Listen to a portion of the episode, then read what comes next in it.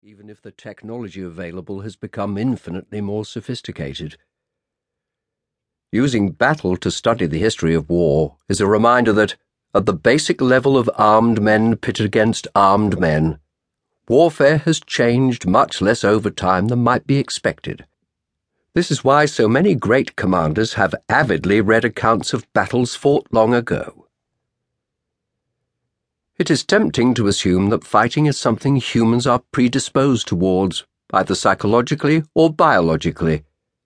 But the archaeological record shows that there have been long periods when human populations exhibited very little or no evidence of violence.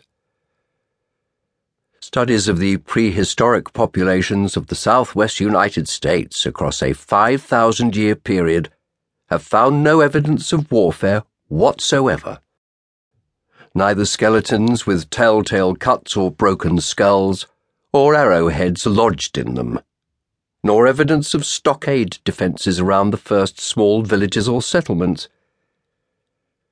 Even after the population became more sedentary and cultural distinctions more marked, the archaeological evidence suggests that there was no organised violence for a further half a millennium.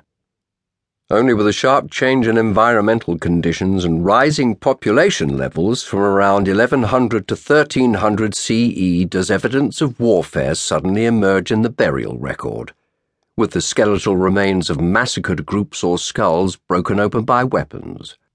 A rather different pattern emerges in the archaeology of Northeast America. Here, evidence from around 5000 BCE of bone damage, weapon traces in skeletons and defensive ramparts, shows that warfare seems to have been endemic, only to die out once settled communities were constructed. There are only scant traces of violence for the next 2,000 years. Then, at some point after the turn of the first millennium CE, violence suddenly manifests itself on a large scale, evident in the discovery of a pit in South Dakota containing the skeletons of almost 500 massacred men, women, and children. Clearly, there are important environmental, social, or cultural explanations for why humans choose to fight rather than collaborate or find non-violent resolutions of conflict. The manifestations of violence in prehistoric communities across the Old World are similarly ambiguous. Evidence in pre state Egypt shows that people were killed using arrows or spears.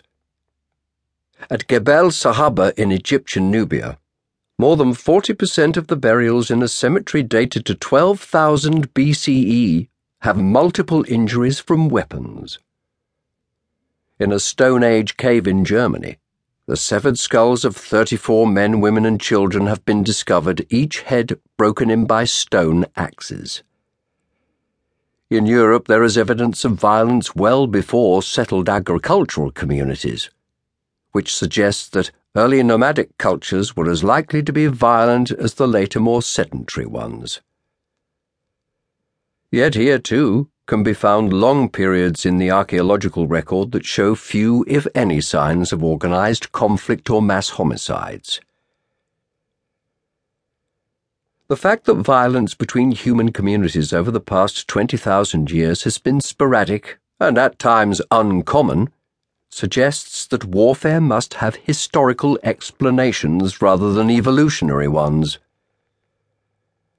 The early evidence of violence says little about whether these conflicts were battles as they are understood today, or mere raids for slaves and booty, ambushes to prevent encroachments on food or water sources or ritualized acts of limited or mock violence like that still evident among tribal communities in early 20th century New Guinea. The idea of battle as a way of organizing violence in a disciplined way with a particular aim and a specific enemy is, according to the historical record, common only to particular cultures and across particular global regions. A study of the 2,000 years from the second millennium BCE to around 500 CE, the period when battles entered the historical record, has shown that battles were rare in most civilizations.